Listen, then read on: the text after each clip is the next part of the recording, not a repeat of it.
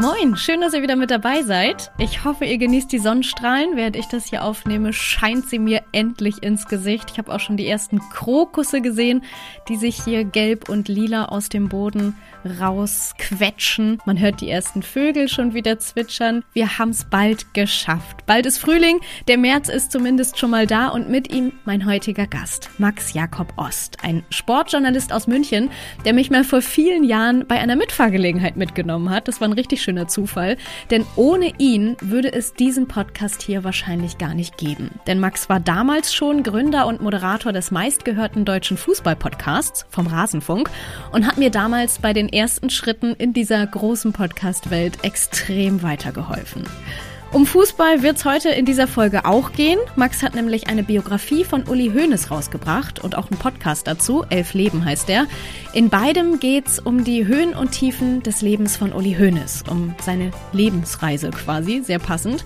Und die ist so gut erzählt und im Podcast auch so gut produziert, dass selbst Menschen wie ich, die überhaupt keine Bayern-Fans sind, überhaupt keine Hoeneß-Fans, richtig viel Spaß beim Hören haben und hatten. Auch deshalb wurde Max als bester Interviewer mit dem Deutschen Podcastpreis ausgezeichnet. Völlig zu Recht, wenn ihr mich fragt. Aber keine Sorge, das will ich auch vorab sagen, die Folge ist nicht nur für Fußballfans interessant, es geht vielmehr um den Autor, um die Person hinter dem Höhnesbuch. Mich interessiert natürlich, wie Max vom Fußballfan zum Sportjournalisten wurde, wie er als getrennt erziehender Papa seinen beruflichen Alltag und seine Zwillinge unter einen Hut bekommt und natürlich auch, wie das Buch entstanden ist, klar, und wie Uli Hoeneß seine Arbeit so findet. Der ist nämlich eigentlich überhaupt kein großer Fan von Menschen, die über sein Leben schreiben möchten. Kleiner Spoiler vorab.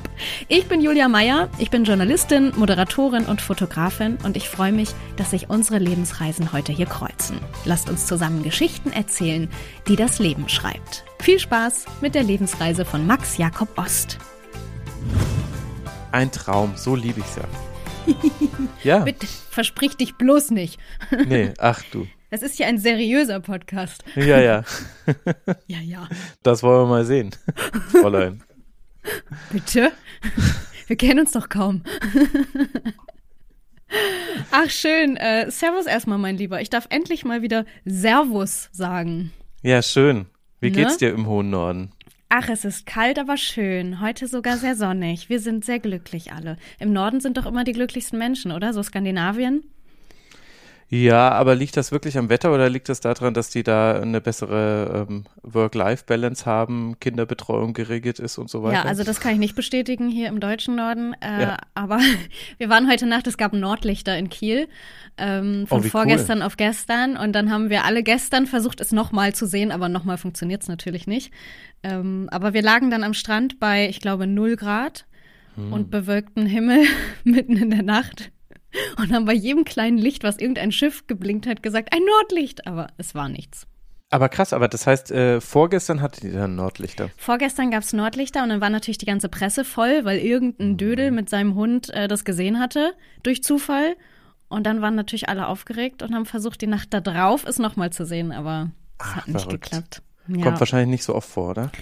Es kommt, glaube ich, nicht so oft vor. Da muss irgendwas Bestimmtes vorher sein, mit irgendwelchen Winden und irgendwelcher Lichtverhältnis. Geil. Und dann darfst du ja keine Wolken haben. Und die haben wir leider ganz schön viel. Mhm. Ähm, Wie es dir geht, frage ich dich gleich. Also äh, nicht böse sein, dass die Rückfrage ja, jetzt ja, nicht kommt. Easy.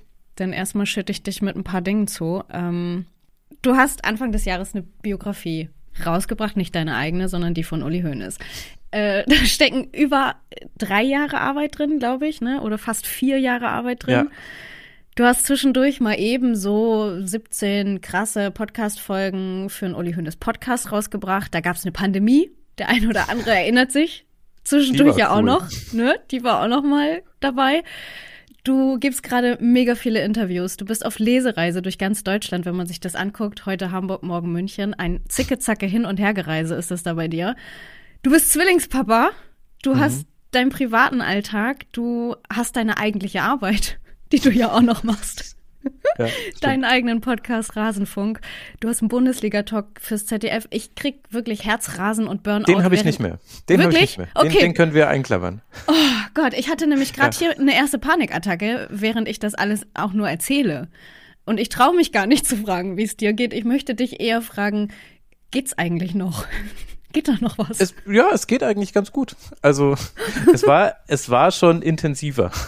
Echt? Das, ja, es, definitiv. Also in der Phase, wo es eben zum Beispiel diesen ZDF-Talk noch gab oder in der Hochphase der Pandemie, war es viel krasser als jetzt. Okay. Weil jetzt ist ja quasi so, ich muss halt sehr organisiert sein und ich muss sehr fleißig sein. Das ist jetzt aber nicht so schlimm, weil das bin ich einfach und ich bin, Ja. habe dann auch so einen Ehrgeiz, dann immer alles zu schaffen. Es darf aber wenig schief gehen. Und wer Kinder hat, der weiß, genau, da geht aber immer wieder was schief. Und die Pandemie war quasi so, als wäre permanent etwas schief gegangen, weil eben zum Beispiel einfach der Kindergarten zu war oder Ja. später halt dann die Schule dicht gemacht hat und ich auf einmal homeschoolen musste. Und das war richtig, richtig hart, muss ich sagen. Weil da konnte ich eben ganz oft auch nur noch nachts arbeiten, weil ich ja für meine Arbeit oft so eine gewisse Gedankenfreiheit brauche. Das kennst du ja auch. Ja, ja. Und die kommt ja nicht, wenn man weiß, okay, ich habe jetzt genau 18 Minuten, dann muss ich Mittagessen kochen. Dann ist schwierig irgendwie was zu schreiben. Absolut. Ja. Nimm uns mal ein bisschen mit in deine Gefühlswelt. Ich kann mir das leider noch nicht vorstellen. Ich habe noch kein Buch veröffentlicht. Kommt vielleicht noch. Ähm, aber als wir uns kennengelernt haben, ich kann dir ehrlicherweise das Jahr gar nicht mehr sagen, aber es muss nach 2014 gewesen sein, weil es gab den Rasenfunk schon. Ich Aber glaube, es war 2018 oder 19. Ach Quatsch, 18 so spät, ja? Krass. Ja, Deine Kids waren auf jeden Fall noch ein bisschen kleiner. Die sind jetzt neun. neun sind die, ja. Genau, sie waren auf jeden Fall noch ein bisschen kleiner. Und damals warst du an einem Punkt deiner Lebensreise, da warst du ein erfolgreicher Sportjournalist, aber kein Bekannter. Ist ja auch schwierig, weil es gibt ja viele. Ja. Ähm, und dann gibt es so einen anderen Punkt an deiner Lebensreise, ein paar Jahre später, da sitzt du in der Fußball-Talkshow schlechthin im Doppelpass, einfach mal in einer Reihe mit Uli Hoeneß und mit so Journalistengrößen wie Rainer Holtschuh vom, vom Kicker oder mit Marcel Reif, den wir alle kennen, wenn er den Mund aufmacht und Sportkommentare loslässt.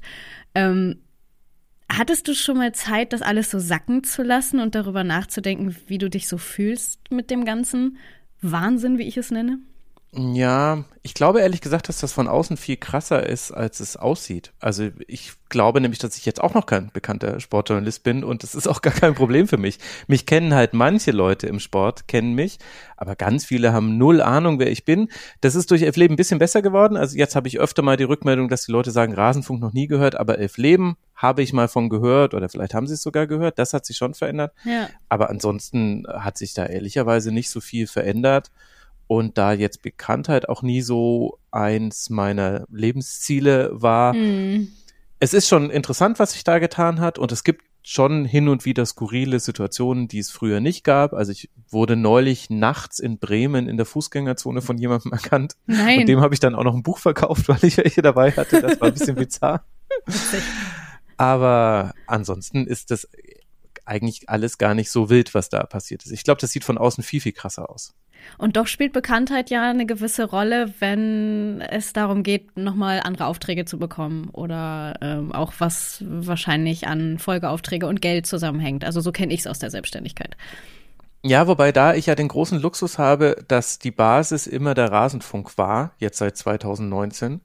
Und da hast du mich wahrscheinlich noch genau in der Transformation kennengelernt, als wir, äh, als wir uns ein Auto geteilt haben. Für Als ich zu einem wildfremden Mann ins Auto gestiegen bin. Sorry, genau. Mama. es ging ja Gott sei Dank gut. Äh, also damals war es ja noch so, dass ich noch, äh, noch zusätzlich so einen Marketingjob nebenher hatte, weil ich vom Ja. Rasenfunk alleine noch nicht leben konnte. Und das ist seit 2019 anders. Seit 2019 mache ich nur den Rasenfunk und der ist ja crowdfinanziert und äh, darüber finanziere ich mich. Und das war immer die Basis für alles. Also ohne den Rasenfunk gäbe es keinen F-Leben-Podcast und ohne den Rasenfunk gäbe es dieses Buch jetzt nicht. Mhm. Und dementsprechend muss ich jetzt gar nicht Aufträgen hinterherlaufen, weil ich habe gar keine Lust auf Aufträge. Mein Auftrag ist quasi, den Rasenfunk am Leben zu erhalten und den so gut zu machen, dass die Leute weiter dafür freiwillig Geld zahlen wollen. Und da das ja aber auch mein Interesse ist, fühlt sich das nicht wie ein Auftrag an, so ich mache das halt einfach, weil ich da selber Bock drauf habe, das Ding nach vorne zu bringen. Deswegen sind so ganz viele Kategorien, die normalerweise für Selbstständige oder auch für JournalistInnen wichtig sind, die sind für mich eigentlich nicht so Ja. wichtig. Also zum Ja, Beispiel okay. Reichweite ist eigentlich für mich völlig irrelevant, solange genügend Leute mich kennen, die Lust haben, mich zu unterstützen. Magst du einmal in zwei Sätzen erklären, was der Rasenfunk ist, für die, die es noch nicht wissen? Ja, der Rasenfunk ist ein Fußball-Podcast, in dem wir über alle Facetten des Fußballs sprechen, also Männerbundesliga, Frauenbundesliga, internationaler Fußball und zu den Turnieren.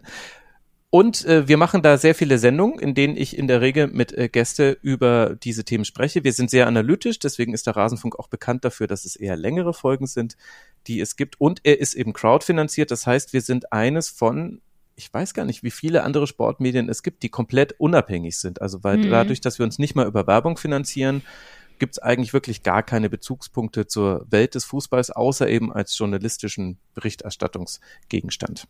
Ja, Jetzt hast du es gerade schon gesagt, seit 2014 gibt es mhm. den Rasenfunk und seit 2018, 19 kann, hast du dann den anderen Job aufgegeben und konntest dann davon leben. Ist das so deine, dieses vier Jahre dauert bis man von einem Podcast leben kann oder kann man das nee. nicht so sagen? Also es war so, erst war der ja einfach nur ein Hobbyprojekt und dann hat der so viel Zeit angenommen, weil ich eben unter anderem sehe ich äh, jedes Spiel, über das ich spreche, über 90 Minuten. Das heißt, ich sehe an einem normalen Wochenende aktuell neun Männerspiele und sechs Frauenspiele. Oh Gott. Das ist sehr viel, ich weiß es auch. Vielleicht wird es auch irgendwann mal wieder weniger, wenn wir vielleicht mehr ModeratorInnen haben können im Rasenfunk und ich nicht jede Sendung machen muss.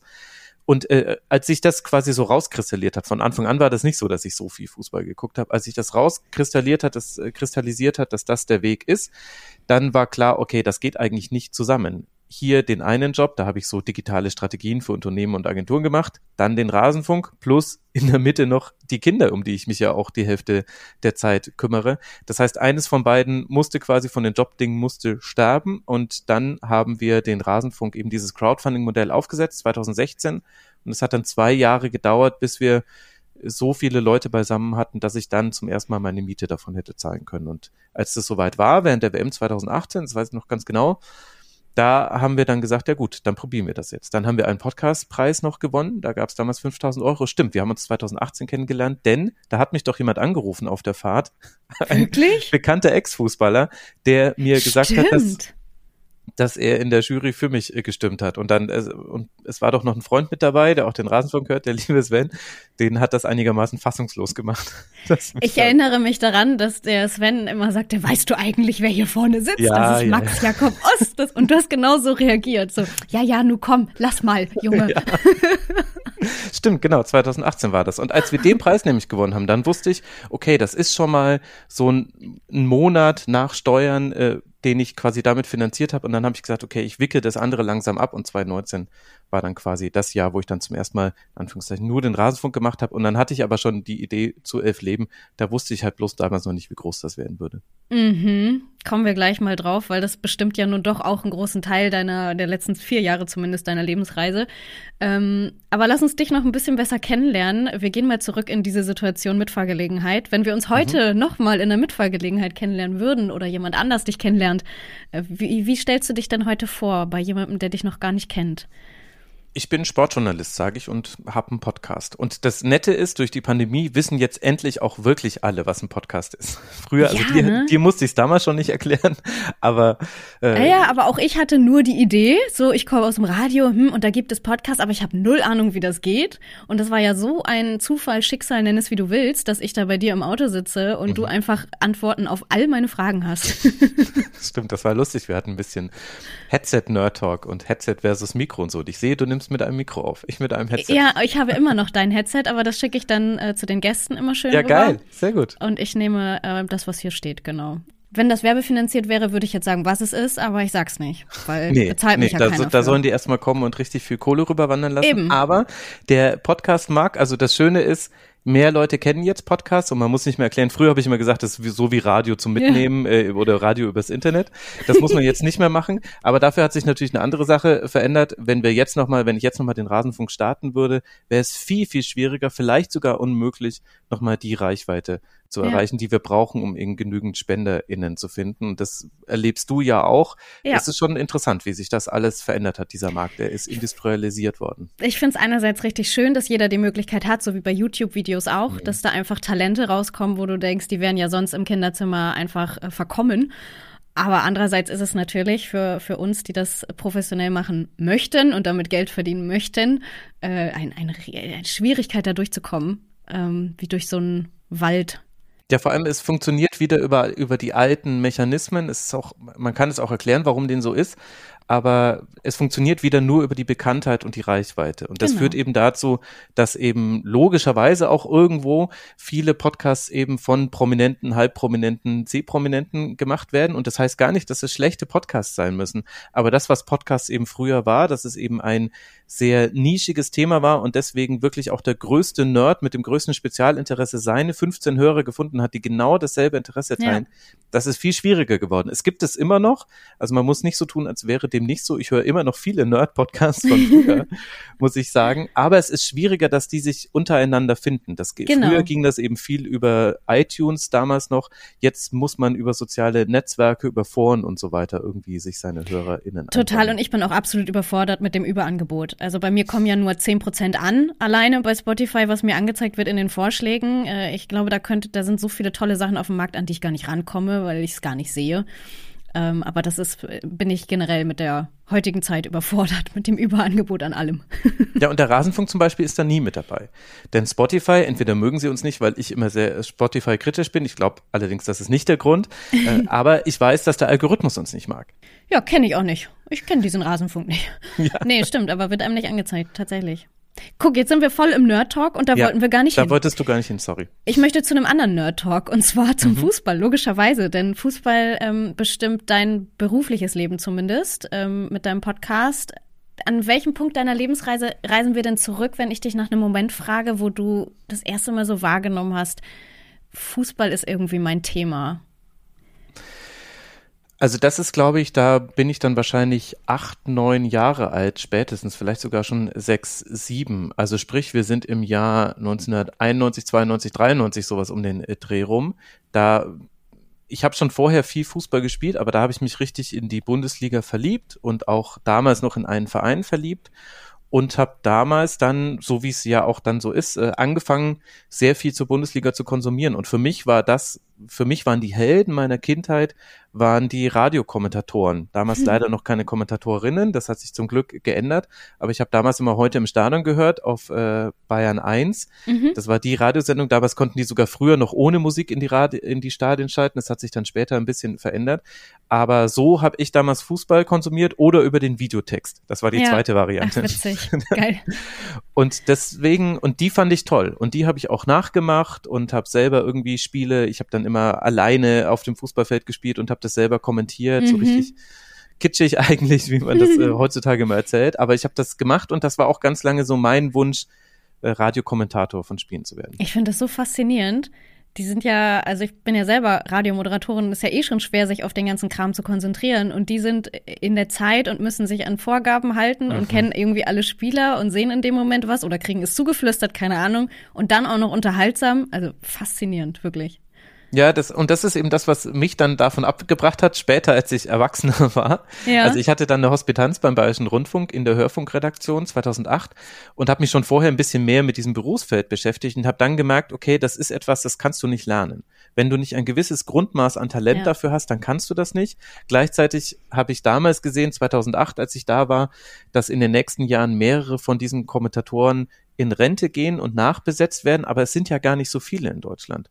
Ja. Und um ganz offen zu sein, habe ich dann gesehen, ich glaube, das wird nichts. Also ich habe ich es nicht mal probiert. Also ich weiß gar Mhm. nicht, ob ich das Talent dazu hätte, aber ich habe allein das habe ich festgestellt und habe gesehen, ich glaube, diesen Traum, von dem sollte ich mich verabschieden. Das wird wahrscheinlich nichts werden. Die Wahrscheinlichkeit ist sehr klein. Also eigentlich interessant, dass ich es nicht mal irgendwie dann probiert habe. Ja, aber vielleicht, ich weil ich auch. gesehen habe, dass ich andere Dinge gut kann. Bist du so ein pragmatischer Mensch, der dann so das durchrechnet? Die Chance ist äh, so, aber es ist halt bei deinem Podcast nicht so gewesen. Bist ja Nee, auch einfach eigentlich rein, nicht. ne? Eigentlich passt es nicht so.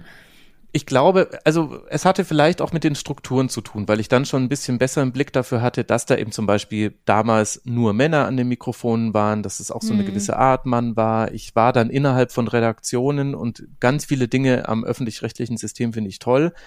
Aber schon damals war ich mir nicht sicher, ob ich in diesem öffentlichen rechtlichen System wirklich arbeiten hätte wollen. Obwohl mir Ja. da schon gesagt wurde, hey, wenn du dich für ein Volo bewirbst, wir schieben dich so weit es geht durch die Runden und dann kannst du das echt schaffen. Und das ist ja eigentlich genau das, was man hören möchte, wenn man Praktikant ist. Und ich dachte mir aber immer so, ja, vielleicht. Weiß ich Mhm. ehrlich gesagt nicht, ob ich irgendwie fester Freier für 30 Jahre werden möchte. Ja, also schon immer so ein gutes Bauchgefühl gehabt vielleicht. Ja, vielleicht. Vielleicht aber auch ein bisschen desil- isil- illusioniert gewesen vom Ulisoniert. Ja, genau, ulisoniert, genau. Das, ich kann schon gar nicht mehr an, ohne Uli Hoeneß geht's nicht mehr in meinem Leben. Herrlich. Äh, dann bist du also kein Volontär geworden beim Radio, so wie ich, sondern hast studiert, aber nicht Journalismus im klassischen Sinne. Nee, genau. Ich habe äh, ich hab schon ganz früh Praktika gemacht. Also ich wollte in den Journalismus und war dann mit 15, 16 habe ich halt angefangen, in der Lokalzeitung zu schreiben. Da gibt's auch immer noch wahrscheinlich im Archiv tolle Artikel von mir über das Kirschblütenfest in meinem Heimatort und so Kram. Das waren, äh, ach, das waren besondere Zeiten da habe ich erstmal erstmals festgestellt, welchen Wert es für Menschen hat, in der Zeitung genannt zu werden. Also ja. zum Beispiel, wenn da irgendwelche Ehrungen sind von irgendeinem so Verein, ja. dann kommst du dahin, du bist halt selber irgendwie 16, 17, später war ich dann 18, dann konnte ich dann selber da hinfahren und denkst du so, naja, ist es jetzt wirklich wichtig, dass ich alle 15 Namen hier aufschreibe, die jetzt irgendwie für 10 Jahre Vereinsmitgliedschaft ja. irgendwie da eine goldene Ananas gekriegt haben? Ja, es ist wichtig. es ist extrem wichtig, denn diese Leute lesen sich nur einmal in ihrem Leben oder nur wenige Male in ihrem Leben in der Zeitung. Das habe ich da erst verstanden finden. Und äh, deswegen, ich wollte Journalist werden und war dann bei der Nürnberger Zeitung unter anderem und die haben damals gesagt, äh, wenn du Journalist werden willst, dann studier etwas, was dich interessiert, aber studier nicht Journalismus. Und so habe ich es dann mhm. gemacht. Ich habe dann Germanistik, BWL und Politik studiert in Freiburg. Von wem hast du die Liebe zum Journalismus? Gibt es da was, was dich da geprägt hat oder meinst du, das hast du so? Nee, ich glaube, das kommt von meinen Eltern. Meine Eltern hatten immer drei Tageszeitungen abonniert. Eine überregionale, das war die Frankfurter Allgemeine, Allgemeine Zeitung, die ja auch einen sehr guten Sportteil hatte, zumindest ja. damals. Jetzt bin ich da nicht mehr so tief drin, ehrlicherweise. Und dann hatten sie immer mindestens eine lokale Zeitung, oft aber sogar zwei. Und da gab es dann immer den Zeitungsständer und der wurde immer, immer größer und irgendwann haben sie versucht, das alles wegzulesen und dann kam das in eine riesige Altpapierkiste. Das kann man mhm. sich heute gar nicht mehr vorstellen. Meine Mutter war selber auch journalistisch äh, tätig und äh, hat das auch so als vielleicht zweiten Berufsweg sich dann ausgewählt. Meine Eltern sind beide Pfarrer oder waren früher beide Pfarrer und sagen wir mal so, die bayerische Kirche und der Umgang mit Pfarrerinnen ist mhm. ungefähr so, wie man sich vorstellt, mhm. dass er war in den 80ern und 90ern und auch deshalb hat sie sich, glaube ich, noch so einen zweiten Beruf drauf geschafft. Deswegen vermute ich, dass es von meinen Eltern kommt, weil ich quasi sowohl Zeitungslesen miterlebt habe und ich habe aber auch miterlebt, dass du keine Tagesschau-Sendung sehen kannst, ohne dass irgendetwas kommentiert wird, egal ob das ein grammatikalischer Fehler war oder irgendwie eine Darstellung, die ihnen nicht vollständig genug war. Wie witzig, weil ich mich gerade dabei erwische, dass ich bei dir höre, dass du vollständig sagst, weißt du, das G als CH sprichst. Ja. Im Elf-Leben-Podcast tust du das nicht. Ich versuche mir das jetzt zu lernen. Ach so, dann hast du es dir. Ich dachte gerade im freien Sprechen tust du es nicht und beim Ablesen schon. Aber ähm, dann, dann schaffst du es dir gerade drauf. Genau, also ich wusste nicht, dass das quasi noch mein Sprachfehler ist. Ich wusste, dass ich das L ein bisschen zu weit am Gaumen bilde. Da hört man manchmal, dass ich Franke bin. Bei sowas wie ullisioniert hat man es, glaube ich, vorhin auch schon ein bisschen gehört. Und äh, und dann hat mir die äh, Sprechtrainerin, die mit dabei war, als ich Elf Leben eingesprochen habe, die hat mir die ganze Zeit gesagt, also eine Sache, die machst du noch falsch, ja. aber die können wir jetzt nicht mehr verändern. Und das ich sagte so das nicht. erst, wenn wir ja. fertig sind mit Elf oh, Leben. Oh, wie gemein. Oder? Ja, naja, also wie richtig, aber auch, aber trotzdem genau, gemein. eigentlich war es komplett richtig. Und dann hat sich äh, aber ja über mehrere Jahre hingezogen, dieses Projekt, und dann hat es mir irgendwann doch verraten. Und seitdem versuche ich das äh, korrekter zu machen, aber ich habe immer noch, also es freut mich, dass ich es jetzt mal richtig äh, gemacht habe. Mir ist es sofort aufgefallen, weil Nerd Talk, äh, mhm. ich bin da genauso. Also ich sitze im Kino oder ich äh, höre deinen Podcast, der bombastisch gut ist und das Einzige, was mir auffällt, ist, der sagt aber beim G ein G und kein CH. Mhm. Also, das ich sind dann die Journalisten. Es zu machen. ja, aber echt. Ach, bei mir hört man es auch noch, obwohl ich ausgebildet bin. Ich habe den Tisch, den Norddeutschen ah, ja. mit Ü, Tisch anstatt Tisch. Also das habe ich von meiner Mutter bekommen. Es gibt, äh, es gibt, also wir alle vier Söhne, ich habe drei Brüder, äh, alle vier Söhne meiner Mütter haben alle ähm, bei den Grundschulübungen mit Tisch und Fisch und so weiter immer das Ü reingeschrieben. Das haben wir von ihr mitbekommen. Ach geil, richtig reingeschrieben. Nee, das habe ich nicht gemacht. Schön. Ja. Gibt von mir ein Arbeitsblatt äh, über das Gehirn. Gehirn. Sehr gut. Ich möchte nicht über meine Arbeitsblätter reden. Kommen wir lieber zum anderen Thema. Mhm. ähm, wie hast du das denn, du hast gerade selber gesagt, du warst ein bestimmter Fan, da du aus Franken kommst, was ja, wenn man in die Erdkundebücher guckt, größtenteils zu Bayern gehört, auch wenn sie es nicht so gerne hören, äh, dürfen es die Bayern gewesen sein. Na, eigentlich hätte ich Club Oder die Nemberger. Mhm. Genau, Nemberg-Fan hätte ich werden müssen, aber ich bin tatsächlich Bayern-Fan geworden. Da hat sich jemand meiner angenommen und auch meiner drei Brüder und äh, wir sind alle Bayern-Fans geworden und auch früher so richtig, naja, so wie man als Kind halt auch Fan ist, also so richtig extrem.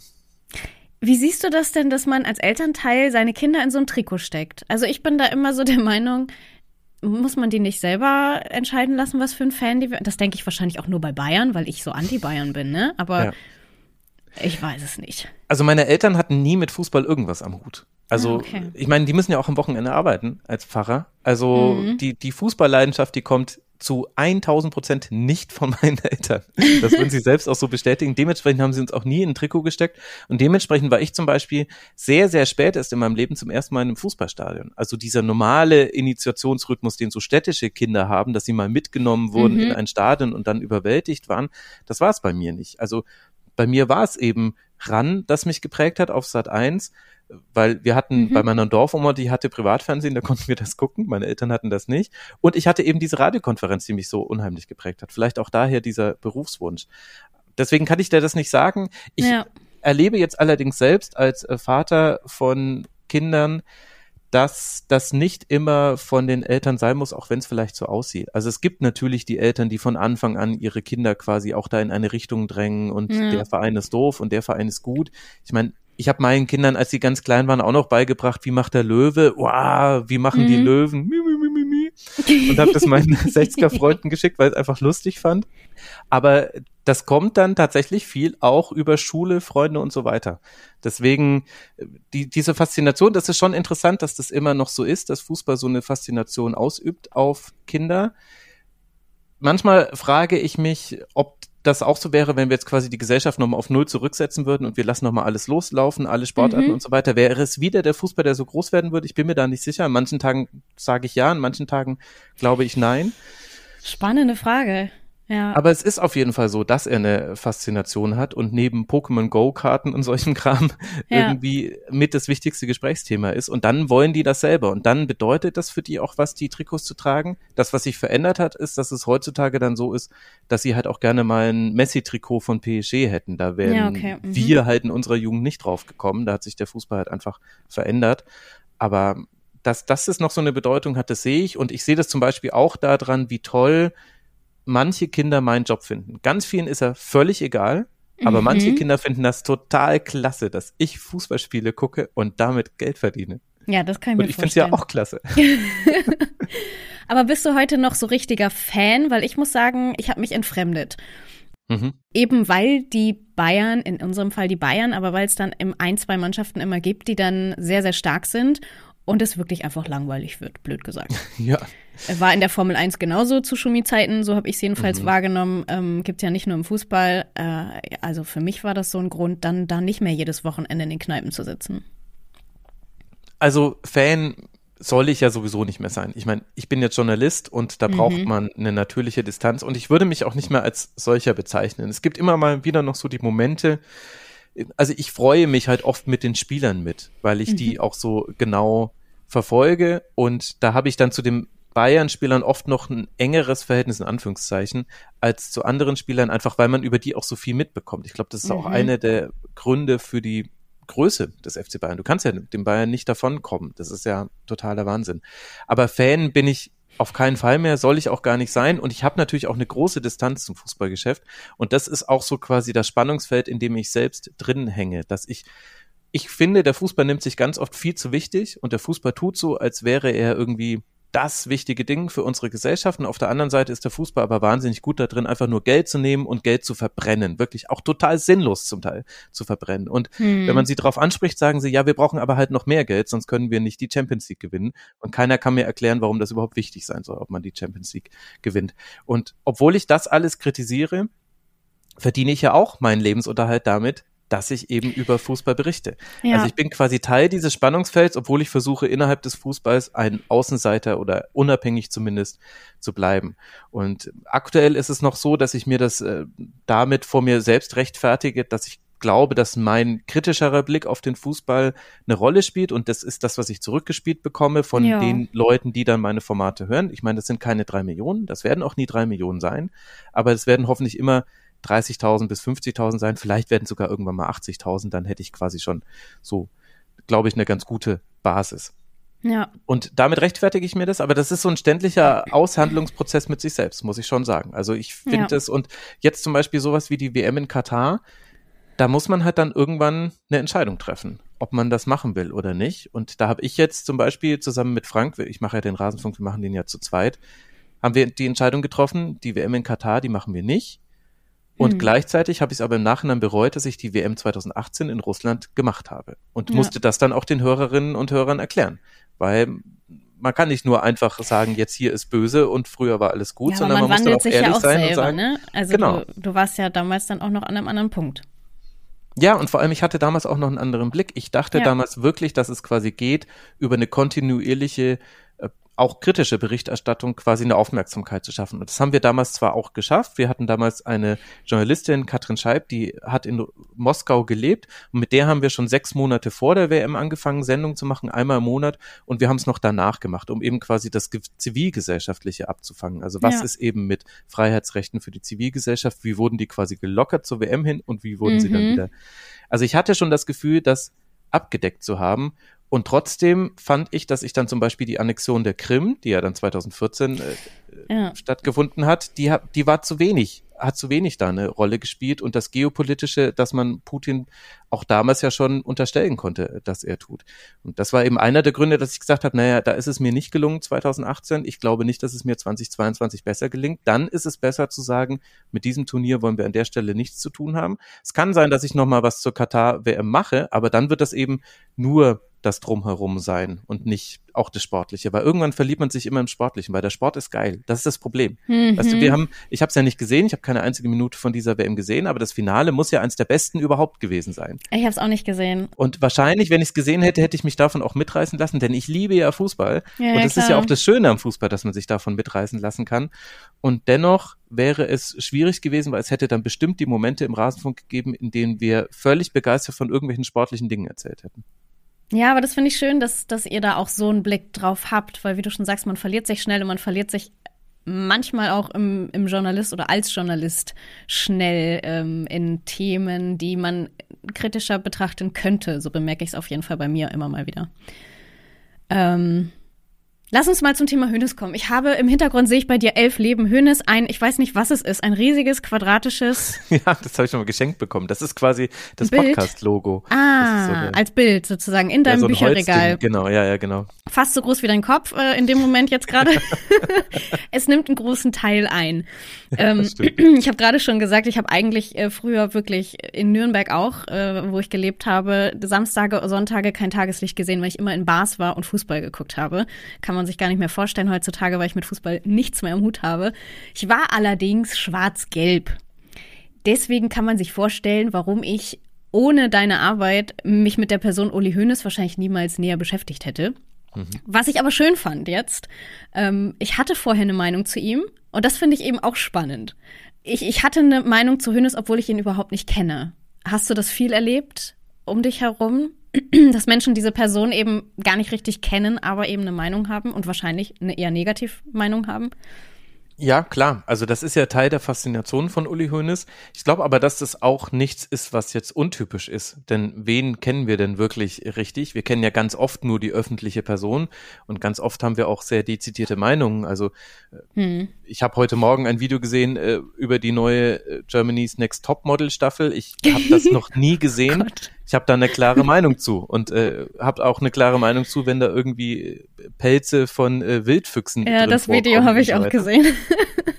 Und das, obwohl ich mich mit Heidi Klum bestimmt nicht wirklich beschäftigt habe in meinem Leben, Mhm. es auch nicht vorhabe und trotzdem hätte ich da eine dezidierte Meinung zu. Also das ist, glaube ich, das ist einfach so. Das äh, gehört auch quasi zum öffentliche Personensein dazu, dass das so ist. Mhm.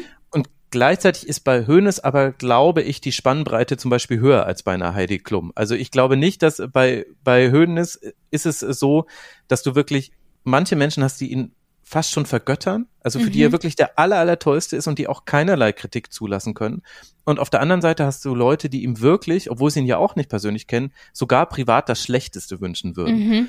Und diese Bandbreite ist sehr groß und die ist vor allem über Deutschland hinweg verteilt. Und dann gibt's natürlich Hochburgen, wo das Klar. eine oder das andere extrem interessant ist. Und das war aber das, was mich so grundsätzlich an ihm fasziniert hat, weil ich nie zu den vollen Fans gehört habe und nie zu den ganz harten Kritikern, sondern ich habe mich immer so zerrissen gefühlt zwischen diesen beiden Polen. Und dem bin ich dann quasi nachgegangen in dem Podcast und bin dann auch letztlich dann zu einem, glaube ich, ausdifferenzierteren Bild gekommen. Und das hat mir total geholfen, auch so ein bisschen meinen Frieden mit dieser Ambivalenz zu machen, in der der Mann Ja. sich bewegt. Darf denn jeder überhaupt eine Biografie über jeden schreiben oder wie, wie ist das geregelt? Naja, wenn es ein öffentliches Interesse gibt, dann darfst du über Menschen berichten. Und gleichzeitig ist es ja bei mir auch so, dass ich sehr genau darauf geachtet habe, über die öffentliche Person Uli Hoeneß zu berichten und nicht über den Privatmenschen, weil ich glaube, dass man den Privatmensch, also zum einen finde ich, hat selbst jemand wie Uli Hoeneß ein Recht auf Privatheit. Warum sollten wir ein Recht darauf haben, Ja. über sein Privatleben Bescheid zu wissen? Und zum anderen glaube ich, dass du ihn, dass du auch gar nicht den Privatmenschen brauchst, um den, um die öffentliche Person erklären zu können. Das habe ich eben Mhm. sehr früh in meiner Recherche gemerkt und dann habe ich eben diese Entscheidung getroffen und dann ist es ja auch noch unproblematischer, denn ich habe mich ja auf, auf seine öffentliche Tätigkeit äh, dann beschränkt, habe Zitate verwendet, die er früher gegeben hat, die er auch äh, freigegeben hat und so weiter und so fort. Und natürlich, das kann man da machen. Das ist dann ja fast schon, im Grunde habe ich mich, habe ich ein bisschen eine historische Arbeit gemacht, ohne den Zusatz, den viele Historiker noch haben, dass sie eben dann Briefwechsel und so eben private, bilaterale Kommunikation noch verwenden können. Aber ansonsten war meine Arbeit eigentlich sehr ähnlich, dass ich einfach wahnsinnig viele Quellen herangezogen habe und alles, was öffentlich zu lesen war zu Uli Hoeneß. Plus dann habe ich eben noch viele Interviews geführt und das ist natürlich alles schon völlig okay. Und du hast auch versucht, wenn man deinen Podcast Elf Leben hört, der übrigens bombastisch ist, da musst du jetzt noch mal kurz durch, ähm, weil es so Spaß macht, diesen Podcast zu hören. Ich bin wirklich kein Uli Hoeneß-Fan, ich bin kein Bayern-Fan, wir haben es gehört. Und es hat mir so viel Spaß gemacht, obwohl es um nichts anderes geht als um diese Themen, hat es so viel. Spaß gemacht, diesen Podcast zu hören, weil du ihn einfach, ähm, überwiegend du, aber auch mit dem Team dahinter, so spannend geschrieben hast und so informativ und auch so humorvoll. Echt wie bei GZSZ hänge ich am Ende einer Folge so, jetzt hört er aber nicht auf, nein.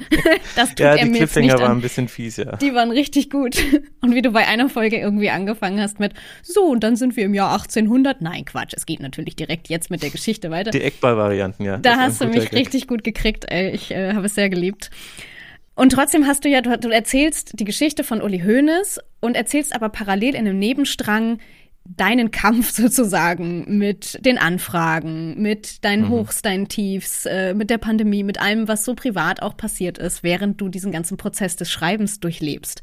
Das hat total Spaß gemacht. Wie, wie nimmt man Kontakt auf zu einer Person wie Uli Hoeneß? Ach naja, also bei Uli Hoeneß gibt es die eine Besonderheit, dass man ihn am besten per Fax erreicht.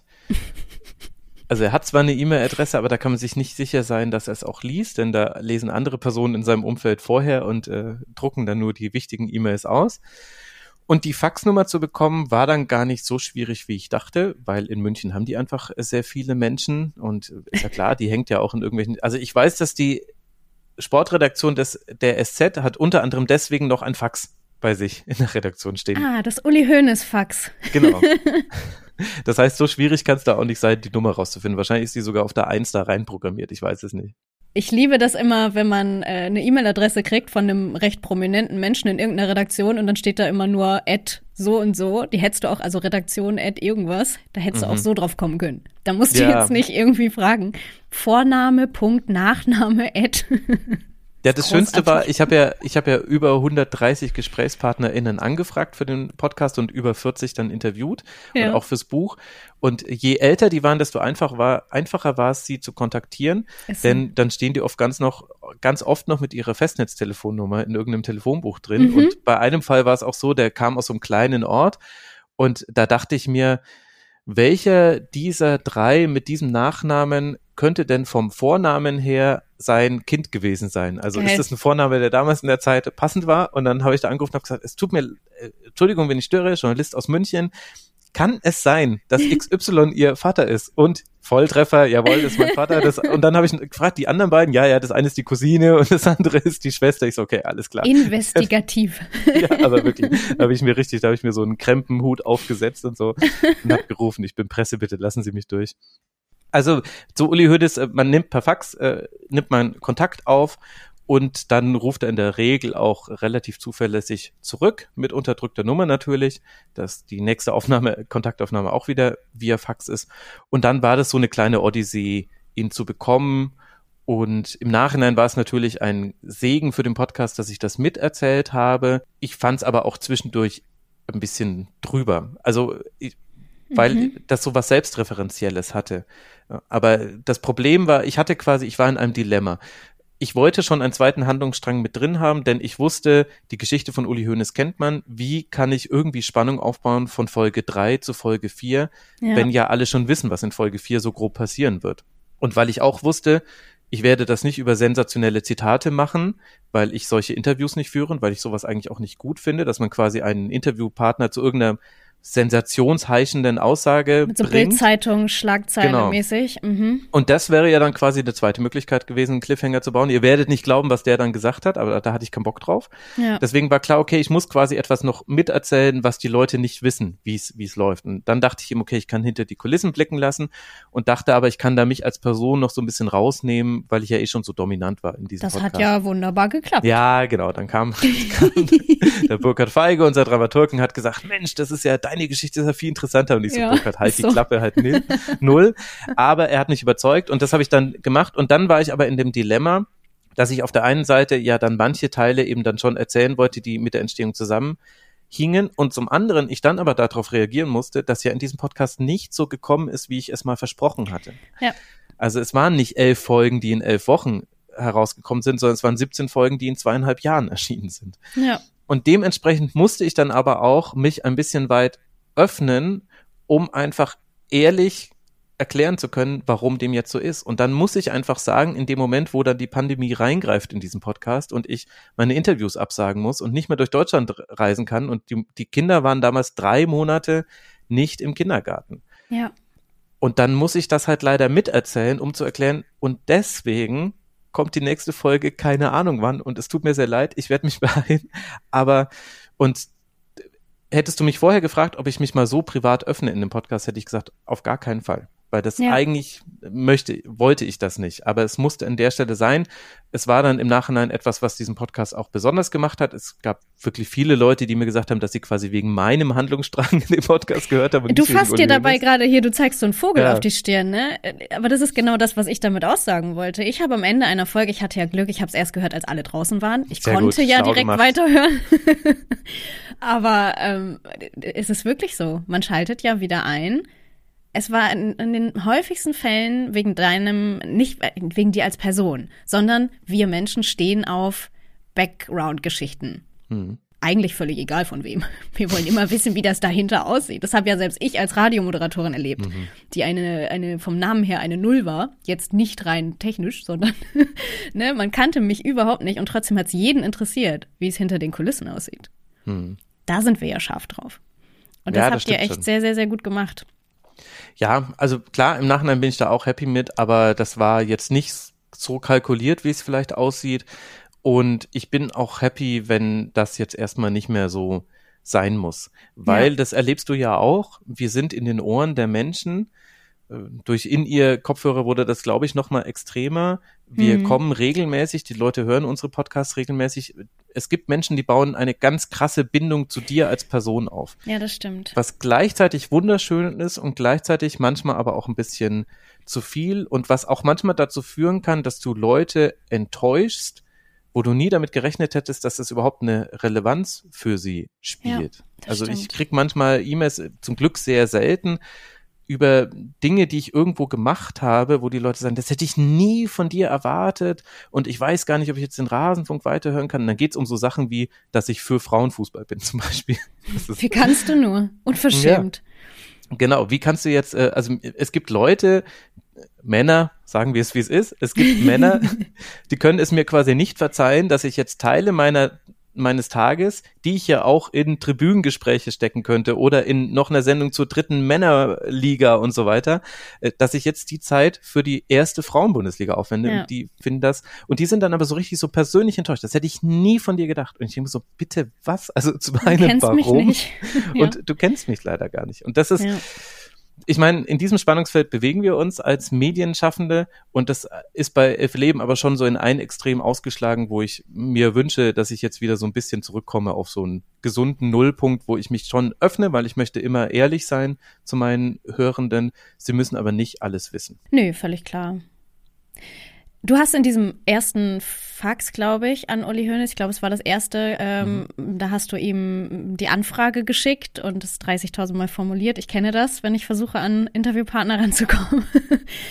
ähm, du hast geschrieben, ich werde versuchen, ein vollständigeres Bild von Ihnen zu zeigen, als es in den meisten anderen Publikationen der Fall ist. Ist dir das gelungen im Nachhinein? Also erstmal natürlich ganz fürchterlich, dass ich vollständig an dieser Stelle gesteigert habe. Und ich war mir dessen auch sehr bewusst, aber ich habe keine andere Formulierung gefunden. Entweder ist etwas vollständig oder nicht. Nächstes Mal rufst du einfach an. Also, ich hätte dir doch mit deinem G-Problem helfen können da und mit deinem Steigerungsproblem.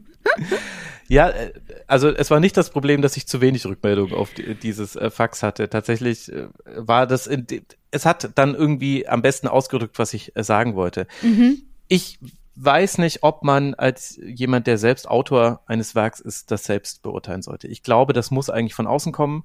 Ich habe es zumindest versucht, ein vollständiges Bild von ihm zu zeichnen, von seiner öffentlichen mhm. Person. Und ich glaube, dass ich differenziert war an vielen Stellen. Denn zumindest habe ich das sehr probiert und ich kann mich jetzt auch an keine Stelle weder im Buch noch im Podcast erinnern, wo ich so richtig zu einem harten Urteil gekommen wäre, sondern eigentlich fast immer ist es so, dass ich sage, naja, einerseits so, andererseits seid so. Ja. Und dann, und meine journalistische Herangehensweise ist immer so, dass ich den Leuten versuche, das Bild so vollständig zu zeichnen, wie ich es gezeichnet bekomme. Und dann habe ich dazu auch eine Haltung und die kennen dann meistens die Hörerinnen und Hörer auch oder die Lesenden, so wie es jetzt im Buch ist. Ich versuche die aber immer so zu formulieren und so zu platzieren, dass es immer die Möglichkeit gibt, dem im Kopf zu widersprechen. Ja. Und letztlich im Buch, finde ich, ist es noch besser gelungen als im Podcast, was mit dem Medium, glaube ich, zu tun hat. Am Ende liegen eben all diese Facetten und all diese Dinge, die er erlebt hat, vor dir als Lesenden. Und dann kannst du auch sehr leicht selbst zu einem Urteil kommen. Und es kann dann auch sein, dass es abweicht von meinem. Es kann sein, dass es sich überlappt mit meinem. Aber es gibt auch Möglichkeiten, dem zu widersprechen und du hättest dafür auch Argumente, weil die hast du auch in dem Buch gelesen. Und das ja. ist, war so der Versuch. Ja. Hat denn die Arbeit an, an seiner Biografie jetzt deinen Blick auf Uli Hoeneß verändert? Ja, total. Also ich habe jetzt eben auch dieses differenzierte Bild und ja. es gibt eigentlich wenige Dinge, die Uli Hoeneß jetzt noch machen könnte, die mich wirklich überraschen würden, glaube ich. Er hat ja nun auch schon so gut wie alles gemacht eigentlich. Genau. Also er hat ja wirklich das Ich weiß Leben nicht, ob da noch was möglich ist. Ja, der muss auch irgendwann irgendwie, als er 20 war, nochmal so eine Bonuskarte bekommen haben mit neuen Echt? Challenges. Also so wie bei, wie bei Risiko, wenn du irgendwelche Missionen hast. Ja. Da war er schon irgendwie mit Mitte 20 durch und dann hat ihm nochmal jemand gesagt, na gut, dann kriegst du nochmal eine neue Karte, hier mach nochmal die zehn Sachen. ja. Also dieses Leben, das ist schon wirklich krass. Also äh, ich habe da, es haben sich mehrere Menschen aus dem Fernsehbereich bei mir gemeldet, um irgendwas zu machen. Ich habe das alles abgesagt. Aus ganz verschiedenen Gründen habe ich da aktuell keine Lust drauf.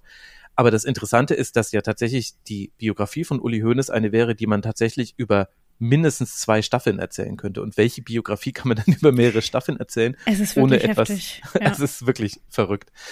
Also ich habe schon ein vollständigeres Bild jetzt von ihm und ich habe das alles ganz gut für mich wegsortiert. Und was sich aber vor allem geändert hat, war, ich dachte vorher, ich wäre Sportjournalist und würde mich ganz gut auskennen über die Geschichte der Bundesliga. Ich musste leider feststellen, über das Geschäft Bundesliga wusste ich viel, viel, viel zu wenig. Und das habe ich aber jetzt alles verstanden und habe das alles nachzeichnen können. Und deswegen fällt es mir jetzt viel leichter, eben über die ganze wirtschaftliche Seite des Fußballs zu sprechen, die eigentlich die einzig dominierende Seite im Fußball ist. Und darüber bin ich sehr froh und äh, auch sehr dankbar dafür, denn das wäre, glaube ich, ohne diese Arbeit nicht möglich gewesen. Das finde ich gerade ganz schön, dass du das nochmal rausstellst. Ich habe ja dein Buch hier liegen, ähm, dass es eben nicht nur um Uli Hoeneß geht, sondern es heißt ja aus Liebe zum Spiel, Uli Hoeneß, das Geld und der deutsche Fußball. Also, mhm. dass du, dass du eben auch ähm, neben diesem Zweig oder an der Person Uli Hoeneß und an seinem Werdegang einfach auch die Geschichte des deutschen Fußballs erzählst, was ich auch sehr, sehr, sehr spannend fand, weil ähm, sehr vieles mir sowieso nicht bewusst war, weil ich ja gar nicht so tief drin bin im Thema. Aber spannend, dass selbst du was gelernt hast. Das hätte ich jetzt auch nicht gedacht. Ja, total. Also ich wusste, ich kam mir ziemlich dumm vor an manchen Stellen der Recherche, weil ich mir dachte, warum wusste ich das denn nicht? Warum wusste ich denn nicht, dass die früher über Testspiele so viel Geld verdient haben, dass sie sogar in die Karibik geflogen sind, wenn im Winter die Plätze unbespielbar waren? Warum wusste ich denn nicht, dass früher mal die Fanartikel zentral für alle verkauft wurden und jeder Verein 40.000 D-Mark bekommen hat, bis dann Uli Hoeneß gesagt hat, wir machen das jetzt selber und eine Million mhm. damit erlöst hat.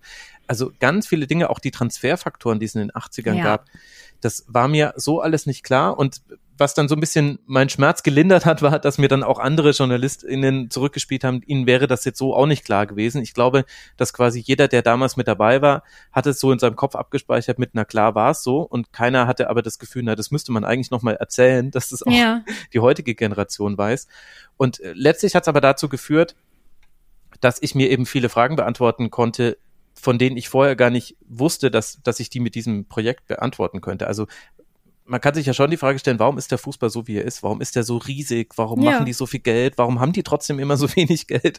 Warum haben die so wenig Schulden, äh, so viele Schulden? Warum nehmen die sich auch so wichtig an manchen Stellen, obwohl der Industriezweig, also sie sagen immer, dass 60.000 Menschen mit dem, mit dem Profifußball Geld verdienen würden. 60.000 im Vergleich zu anderen Branchen ist nicht so wirklich wahnsinnig mhm. groß und auch die Milliardenumsätze sind nicht so hoch. Trotzdem haben sie eine andere Stellung und wenn man über diese wirtschaftliche Seite auf den Fußball blickt, dann finde ich, versteht man das sehr gut, warum das so kommen konnte, warum der Fußball so groß geworden ist und man kriegt auch ein Gefühl dafür, in welche Richtung das jetzt weitergehen könnte, wenn, wenn sie quasi einfach so weitermachen, dann geht es eben weiter so, wir brauchen mehr Geld, mehr Geld, mehr Investoren und so weiter und so fort.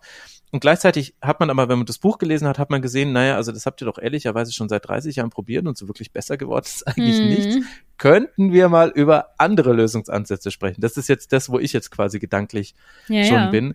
Und da, da bin ich sehr dankbar, dass dieses Projekt mich dahin geführt hat, dass ich auch Uli Hoeneß besser verstanden habe, aber viel wichtiger für meine tägliche Arbeit ist eigentlich das Ganze drumherum. Ja.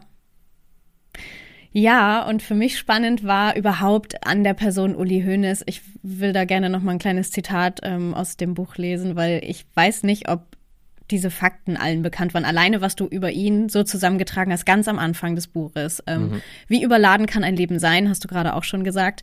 Äh, Uli Hoeneß ist Weltmeister, Europameister, Sportinvalide, jüngster Manager der Liga, Titelsammler, Wohltäter, Steuerhinterzieher, Idol, Hassfigur, einziger Überlebender eines Flugzeugabsturzes, Multimillionär und ehemaliger Gefängnisinsasse. Es gibt Netflix-Serien, in denen weniger passiert.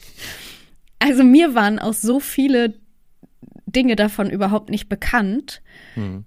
Äh, nicht verwunderlich, weil ich mich mit der Person nicht auseinandergesetzt habe, aber sowas jüngster Manager der Liga oder Überlebender eines Flugzeugabsturzes ja. waren ja dann auch noch mal Geschichten, die du da am Rande erzählt hast, ähm, die ihn und das, was er im Laufe des Lebens für Entscheidungen getroffen hat, einfach auch noch mal aus psychologischer Sicht so geformt haben vor meinem Auge, was super spannend war.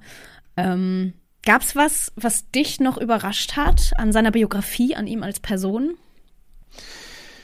Naja, also zum einen hat mich äh, überrascht, wie offen er eigentlich immer gesagt hat, was er gerade tut. Also weil in der mhm. Rückschau sehen wir eben, okay, er wurde irgendwann vom Spieler zum Manager und dann hat er den FC Bayern groß gemacht und jetzt haben die einfach so wahnsinnig viel Geld und alle anderen haben weniger viel Geld und da ist halt auch Uli Hoeneß für verantwortlich.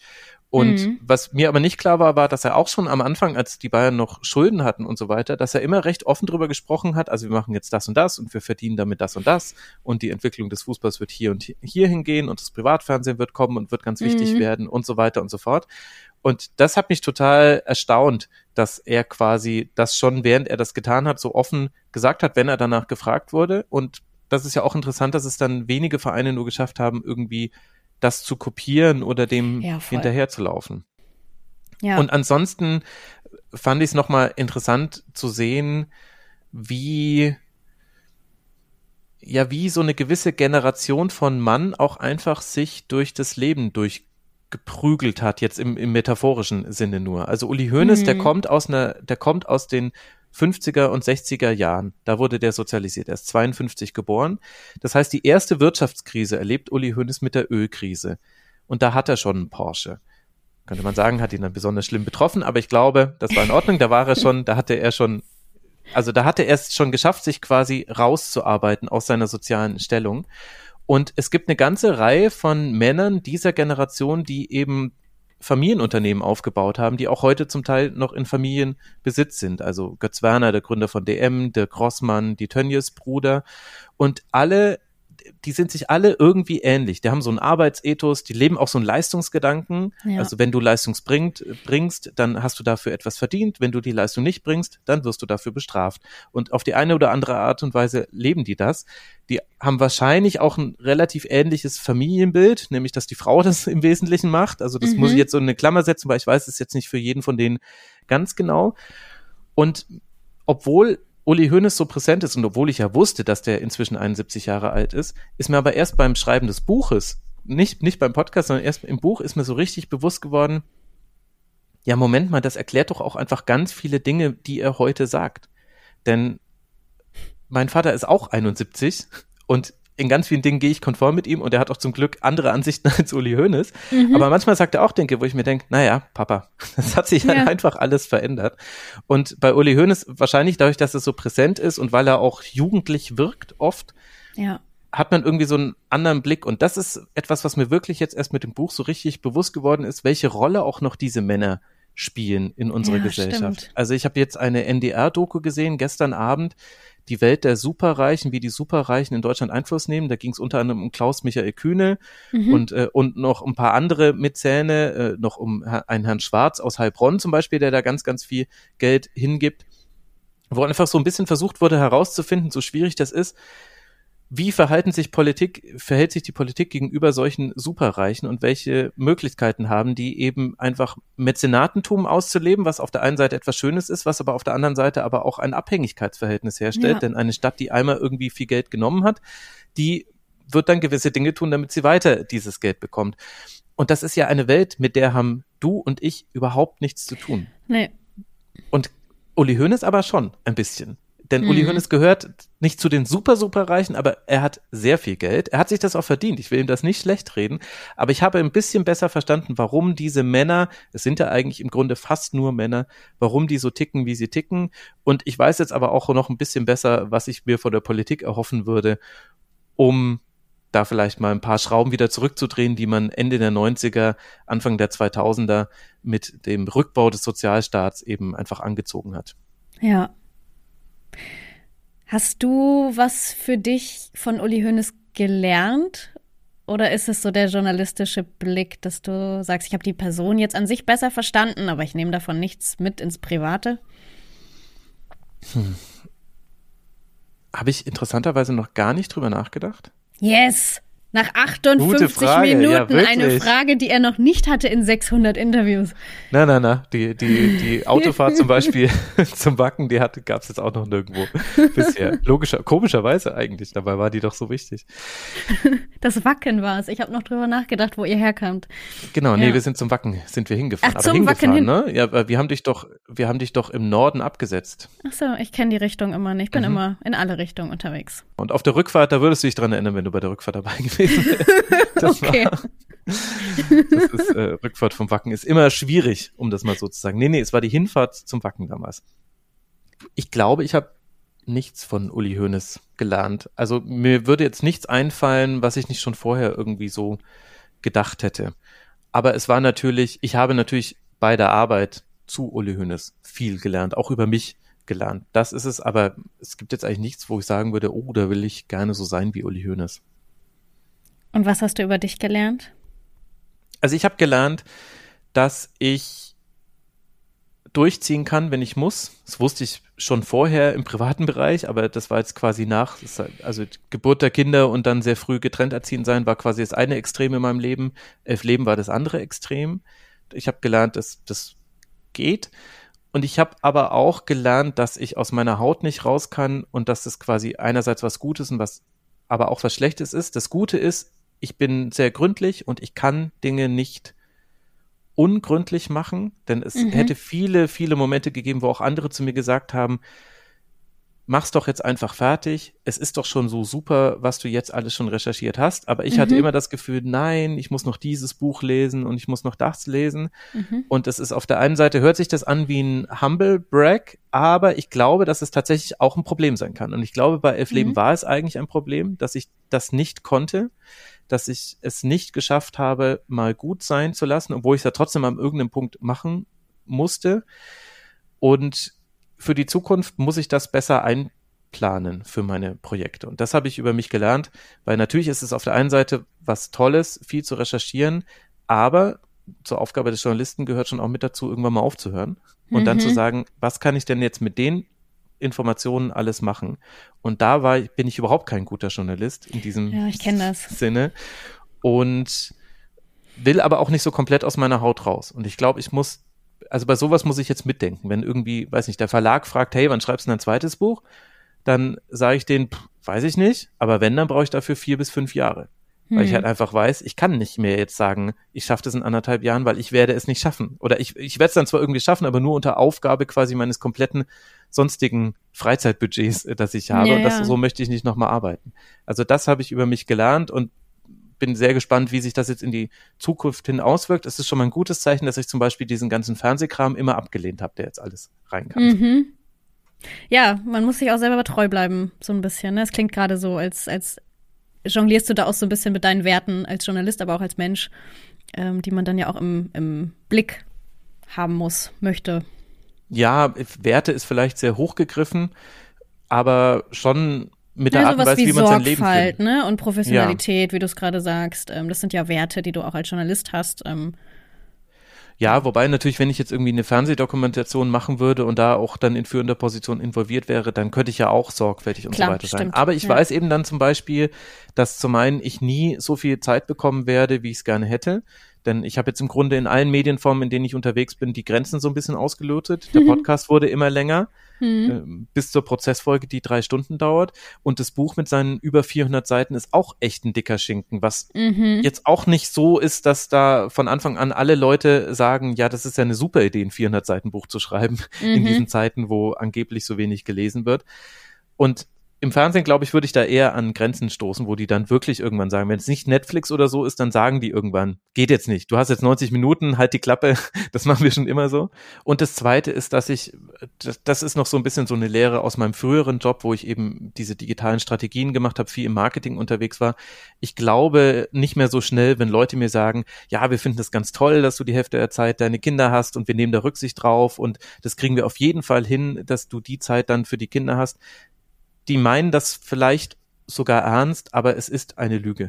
Es, ja. es funktioniert einfach nicht. Die Vereinbarkeit von Familie und Beruf die ist in den wenigsten Orten gegeben, wenn du selbstständig zumindest unterwegs bist. Ja. Und dann darf man da auch nicht, weil man redet sich ja selber schön. Man will ja dieses Projekt machen und dann Klar. sagen die, es wird alles super und dann denkt man sich so, ja cool, dann mache ich das immer an meinem freien Tag, dann mache ich immer am Dienstag und so. Es wird nicht funktionieren, lass dich nicht ja. drauf ein und, äh, und sagt es den Leuten höflich auch, äh, auch wenn die da manchmal so ein bisschen eingeschnappt sind, weil sie glauben, du würdest ihnen nicht glauben, aber das ist einfach mal persönliche Erfahrung. Ja. Die, diese Vereinbarkeit ist eigentlich kaum zu finden, wenn du in einem Auftraggeberverhältnis äh, bist. Ja. Jetzt hast du sie selber schon angesprochen, die Zukunft, und ich klinge jetzt ein bisschen wie dein Verlag, aber über wen schreibst du denn die nächste Biografie? Also erstmal muss ich gucken, ob es ja überhaupt ein Buch würde, mein nächstes Projekt. Da gibt ah. es Pro und Contra. Wobei ich sagen muss, das kann ich dir auch sehr empfehlen. Du machst ja auch viele Dinge, die so digital in den Äther hineingesendet werden. Ja. Es hat einen besonderen Reiz, äh, es in der Hand haben zu können. Ja. Das ist wirklich ein schönes Gefühl und äh, schöner, als ich es vermutet hätte. Ich glaube, dass das nächste, was ich mache, jenseits vom Rasenfunk, das muss komplett weggehen von allem, was ich jetzt gemacht habe. Also das muss mhm. so weit wie möglich entfernt sein von Uli Hoeneß und vielleicht auch vom FC Bayern, weil alles, was ich jetzt mache, wird mit Elf Leben und wird mit Aus Liebe zum Spiel verglichen werden. Und, und ja. das ist aber nicht reproduzierbar, was da passiert ist, denn da war unglaublich viel Zufall mit dabei. Und Elf Leben ist ein wirklich sehr erfolgreicher Podcast geworden. Und das Buch ist auch sehr erfolgreich und die Leute mögen es total. Und ich meine, ich bin auf dieser völlig bizarren Lesetour, du hast es ja vorhin anmoderiert. Ja. Und ich bin mir aber dessen bewusst, dass das quasi sehr wahrscheinlich nicht nochmal wiederkommen wird. Und Ja. deswegen, wenn ich jetzt über neue Sachen nachdenke, wo ich noch versuche, mich zu zügeln, dann denke ich in komplett andere Richtungen. Das heißt, das nächste, was ich machen werde, wird ganz sicher kleiner werden, wahrscheinlich sogar viel kleiner Ja. und wird auch gar nicht so gut vergleichbar sein zu dem, was ich vorher gemacht habe, was dann aber bewusst gewählt ist, denn ich möchte diesen Vergleich nicht, denn das, also Nee, das ist auch Quatsch, weil Ja. das kennt ja jeder, auch aus dem privaten oder aus dem beruflichen Leben. Wenn, wenn man versucht, was zu kopieren, wie ich mit meiner wundervollen äh, Nacht heute mit den Polarlichtern, Mhm. es kommt kein zweites Mal hintereinander. so, So ist es halt nun mal. Ich dachte, eins hättest du gesehen. Unbedingt habe ich eins gesehen. Ich schick dir nachher mal das Foto. Wir haben äh, in das Foto selber so Polarlichter reingemalt. Ach so. Wenn du es fotografiert hast, dann ist es passiert. Das ist doch die Insta-Welt von heute. Das stimmt. Hast du die neuen Filter gesehen auf TikTok? Ich habe noch nie in meinem Leben dieses TikTok irgendwo installiert gehabt. Ich weiß überhaupt nicht, wie es funktioniert. Ich habe es auch nicht installiert, aber es ist wirklich erschreckend. Ich mache mir da sehr große Sorgen zu Themen wie Body Positivity und so weiter, wie eben Jugendliche und Kinder von diesen Filtern genatscht werden. Das ist, äh, ich schicke dir später mal ein Video. Wir leben in einer Black Mirror Folge, die nicht gut ist in vielen Aspekten. Und ich werde dir äh, ein paar Euros dafür überweisen, dass du gerade die perfekte Überleitung zu meiner nächsten Folge gemacht hast. Ohne es zu wissen, denn äh, in meiner April-Folge habe ich eine Frau zu Gast, die auch ein Buch geschrieben hat. Und da geht es genau darum, äh, um unser Körpergefühl, um die Sicht vor allem von Jugendlichen heutzutage durch die Filter auf sich selbst. Das wird eine sehr spannende Sache. Ich darf leider noch nicht so viel verraten, weil das Buch noch gar nicht publik ist, aber das wird schön, wird das. Da kannst du auf jeden Fall schon mal schön reinhören dann. Das werde ich auf jeden Fall machen. Das klingt wirklich sehr interessant und das sage ich jetzt nicht, weil ich das sagen muss, sondern Nee, weil du wie man ja Kinder gehört hast. hat, interessiere ich mich ja wirklich für dieses Ja, Thema. und ich, also auch kinderlos interessiere ich mich dafür, aber gerade als Vater, Mutter ähm, finde ich das erschreckend, was da passiert. Hm. Ja, absolut. Sollten wir uns mit auseinandersetzen, tun wir auch. Ich freue mich aber erstmal, dass du hier warst. Danke für deine Zeit, es war so Ja, schön. danke fürs Interview. Es war wirklich sehr schön, dich mal wieder zu sehen und äh, zu hören und äh, dass wir hier ein bisschen sprechen konnten. Wir machen das jetzt einfach unregelmäßig immer wieder. Ich meine, es hat jetzt von 2018 bis 2023 gedauert. Das heißt, 2028 wird einer von uns beiden ja wieder irgendwas gemacht haben. Ich tippe mehr auf dich als auf mich. Oh, vielleicht habe ich ja mal mein Buch. Das wäre Ja. toll. Also sowas in den Händen bestimmt. zu halten, ne? Ich weiß ja immer nicht, worüber ich schreiben soll, aber ich schreibe einfach mal was. Eben. Und ich meine, du führst so viele interessante Gespräche. Auch daraus kann man ja zum Beispiel was machen. Das wird ja der nächste Trend. Ein bisschen sieht man es schon. Ja, das hat doch Matze Hielscher schon Ja, aber es ist noch Platz für äh, Leute neben Matze Hirscher. Aber das ist ja der nächste Trend, der gerade immer mehr kommt, dass eben erfolgreiche Podcasts zweitverwertet werden. Ne? Wir haben dann erste Ja. Bücher, jetzt gibt's ein äh, einen True Crime Podcast natürlich, der jetzt dann als Serie umgesetzt wird. Es ist sehr lustig, wie es dann immer zwischen den Medien hin und her schwankt. Ach, ich find's auch schön, die Entwicklung. Und ich höre dann immer, ja, aber als Podcast ist nicht zu spät, um da aufzuspringen, wo ich mir denke, es fängt gerade an, richtig zu mutieren. Es macht gerade richtig Spaß. Weil Ja. sich immer neue Formate entwickeln. Ja, Ja, cool. Wir müssen noch mal so einen Podcast Nerdy Talk machen, aber das interessiert die. Hörerinnen und Hörer nicht. Das machen wir dann hier privat, wenn wir fertig sind, unsere ganzen Videos und Fotos auszutauschen. Ja, sehr gut. Das war sie, die Lebensreise von Max Jakob Ost oder zumindest ein kleiner Teil davon. Wenn ihr mehr reinlesen oder auch reinhören wollt in seine Arbeit, dann findet ihr alle wichtigen Links wie immer in der Beschreibung dieser Podcast-Folge zum Rasenfunk zum Beispiel oder zur Biografie von Uli Hoeneß und natürlich zum Podcast Elf Leben, den ich euch wirklich sehr, sehr empfehlen kann. Ihr habt's gemerkt, ich bin ein kleiner Fan. Meine Arbeit, apropos Fan, äh, die unterstützt ihr, indem ihr euren Freunden und Verwandten von diesem Podcast erzählt, ihn weiterempfehlt und natürlich klar bewertet. Da, wo ihr ihn gerade hört, mit fünf Sternen am besten. Ihr habt es in unserem kleinen Nerd Talk mitbekommen. Reichweite und Bewertung, das sind die Währungen für uns PodcasterInnen. Und sie helfen auch meinem Ego. Da wollen wir gar nicht drum rumreden. Ich lese mir das auch gerne durch. Ich wünsche euch eine schöne Zeit. Ähm, Von der nächsten Folge habt ihr ja schon gehört. Worum es geht, die hört ihr dann im April. Bis dahin, macht's gut.